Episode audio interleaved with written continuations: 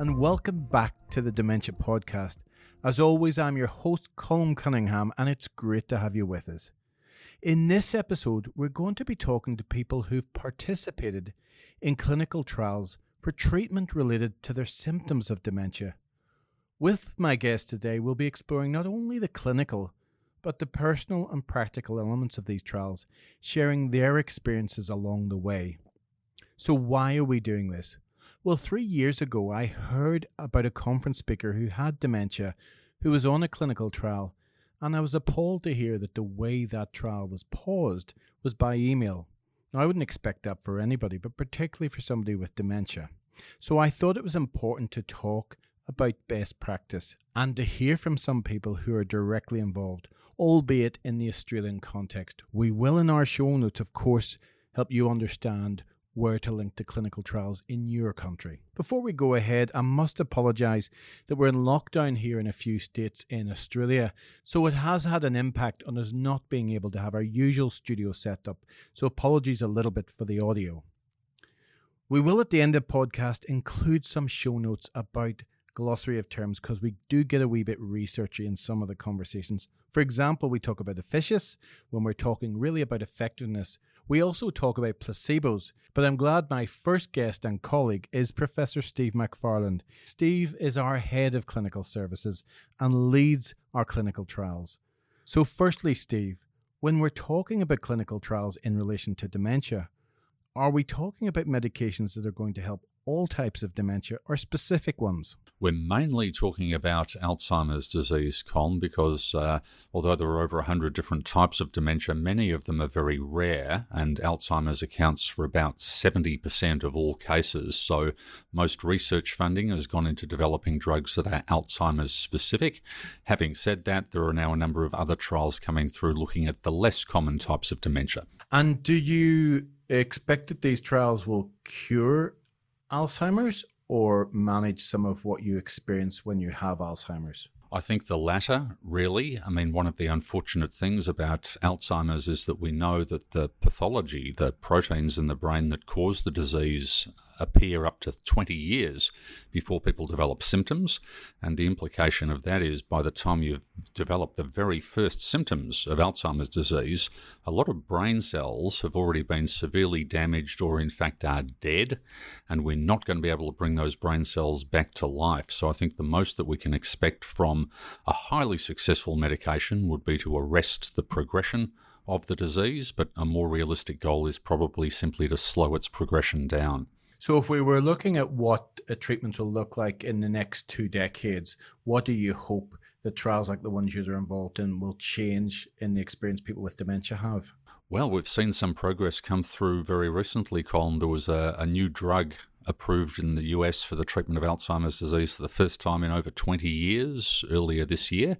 And I think we'll see more variations on the theme of that drug. It's a class of drug called monoclonal antibodies. But going forward, I think the field of Alzheimer's treatment will increasingly replicate what we see in cancer treatment, that it's not a, a one drug does the whole thing type approach, but I think we'll be seeing combination therapies as different classes of drugs show different areas of effectiveness in Alzheimer's. So we'll be using a lot more combinations than single drugs. Uh, it's the way I think the future is going to pan out there. So we will be talking to John about his experience of being actually on a trial.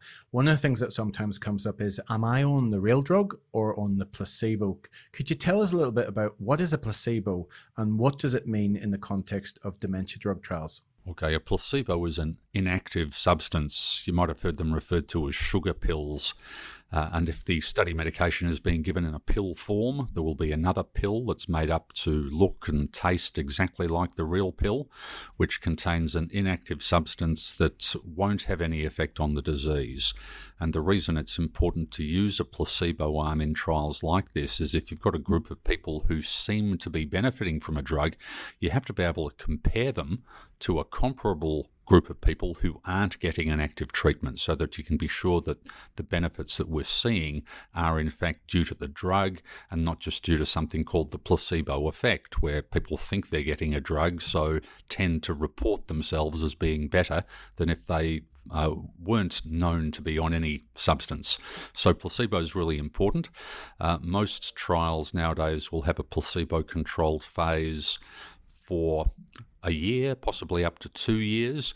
But because these trials are very big and they can take a couple of years to recruit thousands of patients, they'll usually offer what's called an open label extension phase for the people who finish the trial first. They get to then be guaranteed to receive the study drug for an indefinite period until the results of the, the placebo controlled trial are over. So there is a, a net benefit to patients being guaranteed to receive the study drug at some point in a lot of these trials, but the placebo controlled phase can vary from anything between 12 weeks to a couple of years. Steve, my last question is we're obviously going to be talking to somebody about what's important from their point of view about being on a trial. You've worked in this area for a long time. Are there any things that have become more important to you in the way uh, people with dementia and their relatives who are supporting them are treated during trials that you're involved in? Sure. And one of the interesting things when you look at clinical trial participants, Colm, is even if you look at the group who received the active drug and the group who received placebo, the placebo treated, treated group actually do better than people who don't participate in clinical trials at all which is really interesting. And I think the probable explanation for that is even just being involved in a trial means that you get close, regular, expert follow up by people who are familiar with the disease under consideration, and you possibly get better quality and certainly more frequent follow up than if you were just under the care of a medical specialist or a GP. So there are benefits for participation whether you're on study or not.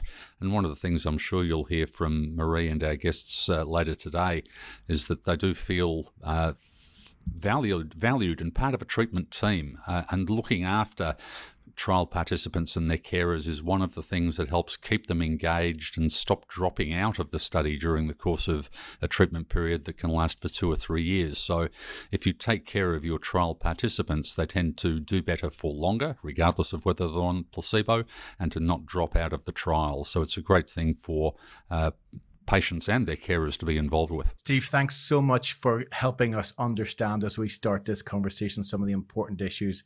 I'll see you very soon on the Dementia Podcast. Always a pleasure, Colm. Thanks. And now I'm pleased to introduce our guests from Melbourne in Australia. Maree Mastwyk is the manager at our clinical trials team who works with Steve, and it's fantastic to have her extensive experience reflected in the discussions we're going to have next. But with her, we will have John. John's a person living with dementia who's currently on a clinical trial with us, and along with him, Tricia, his partner. And together they're going to share their personal experience. So thank you all for joining us on this important topic. Tricia, what led you and John to be involved? When we heard about the diagnosis, which we all suspected would be the case, because John's mother had Alzheimer's around the same age as John, and I had been noticing for the past few years. So we were prepared for the diagnosis. And so, with that preparation of thinking about that, we'd also decided to look up and see what else was possibly available, even though we had heard um, there was no treatment. So, thinking of it as a hereditary diagnosis or illness or disease, and thinking of the children, and I think they were also thinking ahead when I say children, adults in their 40s. We thought, let's see what other what's happening with trials. We then spoke to the neurologist about we were keen, um, looking towards the future and he suggested HammondCare, plus there would be others, but HammondCare with Anavex. So as a group, and we suggested to John, and we're all in agreement, so that we'd go ahead. Maree, I imagine there's a number of stages before people like John and Tricia get involved in clinical trials. Well, clinical trials are an opportunity to trial a medication that may be efficacious in a particular condition. Um, if there is existing standard treatment it's often used as a comparator against a new potential drug, but in Alzheimer's disease, as Trish has said, there is no cure for Alzheimer's disease. So we still have to compare potential treatments for Alzheimer's against placebo to see if the treatment uh, improves the, the situation that the person would otherwise go through, really. Clinical trials go through quite a long process. There's 10 to 15 years in the lab. If there is some indication of efficacy, then they will have a phase one study where it's given to healthy volunteers, usually young people that are, that are paid for the experience, to test it for safety, and that's done in small numbers. Then in phase two, they will give it to people with the disease under study, and that will again be a small study um, to continue the safety work and also to look at efficacy. So it's a proof of concept study. And then phase three, there will be two large studies of 1,500 people or more looking at um, safety, tolerability still, that always continues, and efficacy. And Maree, can I ask you, in terms of the point at which John and Tricia would find themselves coming for their first conversation, what are the important steps that you and the team set out to ensure that on their first day of having a conversation with you, uh, you're all ready for them. I imagine you have a number of processes to support them. Well, we start off with a telephone call and we encourage people to come and meet us before they start. And I think Trish did that, didn't you? You came and met us. Yes. She came yes. by herself, but, but not with John. John was at that stage trusting Trish's judgment. Um, and we had a chat about the, the clinical trial and what was involved. So what, what is involved is at the first visit, we go through a consent form. And usually people have the opportunity, or always people have the opportunity to read the consent form before they come for the screening visit and have their questions ready. Then the doctor goes through the consent form with the participant and the study partner. All Alzheimer's disease studies have a study partner, and that process usually takes 30 or 40 minutes.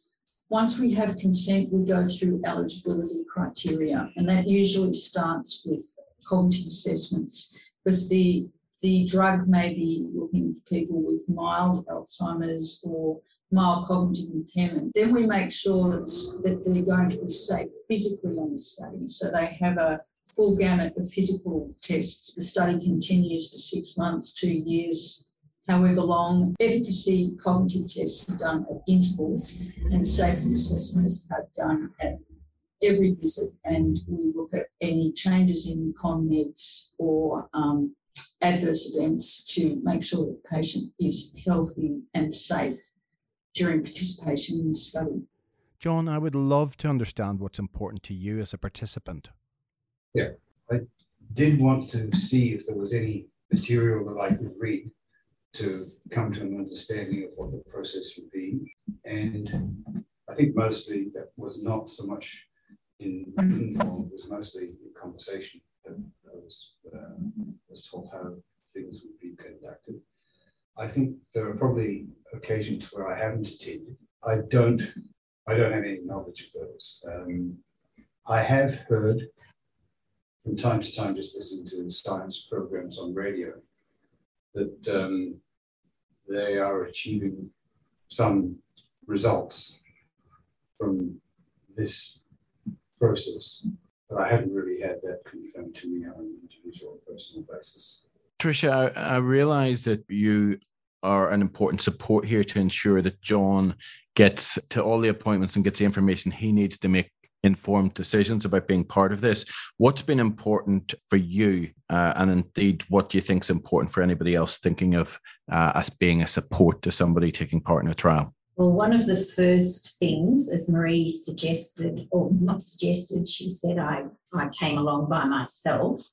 Um, I really want to, for me, I really want to know who people are. I want to know the environment. I want to know what I'm coming into. I want to feel like it's friendly and that people can respond in a very human way. That is in my life generally. Otherwise, I find I lose interest. So I chatted to Maree. I probably came in and just said what was on my mind.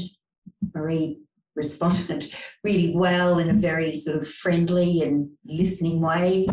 And so I understood the environment to a certain extent. And after that, I got to meet the team, especially, well, Steve.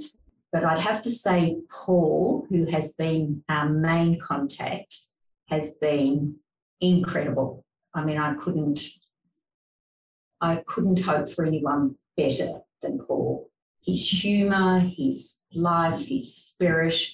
And I think that for me also um, has given me um, just a feeling like we can belong to the team for as long as possible. It's that normality and humanity that um, keeps us going. And through that, I can, well, I know John has responded well as, and I think people who are perhaps a little bit shyer than me may feel that but can't, won't express it. But I think underlying it all is that contact. So consistency, relationships, knowing the environment, and it's it's striking what you said earlier in the conversation about you're part of the team. You're not a subject of the team. You are part of it. That's a really powerful message. Can I ask you both because, uh, as Maree said out quite rightly, the important steps to ensure that uh, a trial is being run well and that we're ensuring that you're safe, supported, and all the right pre getting involved tests are done. Uh, that's a lot of work. I'm wondering what advice, from both your point of view, John, and Tricia's, you would give to anybody thinking of taking part in a trial. I would recommend that they engage in it or inquire about it and find out if it would be workable for them. I understand that there are no treatments out there, and I understand that if there are treatments going to come, they're going to come evolving out of a process such as this experiment. I think if you give them the opportunity to be involved in, a, in, in something that's um, possibly going to lead to clearer insights or possibly going to lead to some form of treatment, I, I could only recommend anyone go ahead. And Tricia, clearly you have indicated that your personality would also say that the checking out would also have happened regardless, because that's the way you're wired. But if for somebody who isn't wired like you, have you got some advice for them? Well, I would always just say to anybody is to trust their instincts I would say it's intuitive, instinctive feel no matter what personality, because as human beings, we all find our way to something and we all make our own decisions. So I would never say absolutely do it. I would just say trust your feelings, and at any time you feel overwhelmed by the process, then you can stop it, you can end it. And that's what the team also says. We can we can end at any point, like the team, if they come across something that's not right within the trial. My understanding is they can cease it, we'll accept that, and vice versa. So it's a very I don't think it's a personality thing. I think it's just a trust within yourself and what the capacity is of yourself to continue because that's what's important for the partner as well as the person with the disease. Maree, is there any more that you would add to that in terms of how the team need to think about this because obviously occasionally there may be changes in the protocol or the process as you're going along. So, any tips that you would suggest for people listening? Well, certainly uh, we revise our practices regularly. We listen uh, to what people say and make changes as we think necessary on a you know day to day basis or as as and when they occur. Any final thoughts, Maree? people need hope, and I think clinical trials do give people some hope. There's also, as Trish hit on, the support. There's regular review and support at all visits. You don't have to wait for those six monthly reviews with the specialist because you're coming in here more frequently and you have somebody on speed dial. And we can always do unscheduled visits if there's a problem. John Maree earlier talked about hope. What does that mean for you? Hope is that the uh, treatment has some benign effect on the treated. So, and I, I, I assume that's part of what you're all looking at, sticks and whatever, but I, I assume or I presume that it's uh, an audited process. Absolutely, absolutely. And for you, Tricia? I have found by being we and it's, well, we've both been open to all our friends. So once the diagnosis happened and we received that, then that openness and to be able to talk about the trial and to include all friends and close neighbours to know what's happening has been an amazing experience. And I think that Maree spoke about this, which I'm just following on, that openness and kindness. Well, through the openness, the kindness comes and an understanding. And then you hear of other people's stories. And then people will open up and talk about, oh, my mother had that. And I will ask, well, how did they feel? And that caring between people and the honesty of what's happening in your own household is it just ripples out. It's like just an incredible experience. And the other thing that was important to us for our family, and I think this is still what's going to happen at the end of the trial, and I think people should know this, that um, for us here anyway, I believe John will be given the drug, um, the real drug, for perhaps up to two years. I'm not absolutely clear, but I think that's what it is. Now, so we have altruism on one hand, but also it's very practical and pragmatic and I as a family and we're looking towards that, that that will give John an opportunity. So as well as the wider community, we're looking at supporting John and perhaps it could help. Well, it has really helped to have you share your thoughts today because um, it, it's a rare privilege to be able to hear from somebody living with dementia and their care who, at the end of the day, are the reason why uh, we exist in our roles. We've done a lot of work to ensure that this space was right and safe, and that you were in uh, in control of the messages today. But at the end of the day, I realize it's also very personal. So I cannot thank you enough for people listening across the world that you've been willing to share your stories. Thank you, all three of you, for taking part today. Thank you. Thanks Thank you. for the opportunity, Con. It was so wonderful to get to talk to Maree and to John and Tricia. As always, in our show notes, we'll have important links that may help and inform your thinking. And please, as always, don't hesitate to give us your feedback through hello at dementiacentre.com. We welcome your thoughts and ideas on this and future episodes. Thank you as always for listening, and bye for now.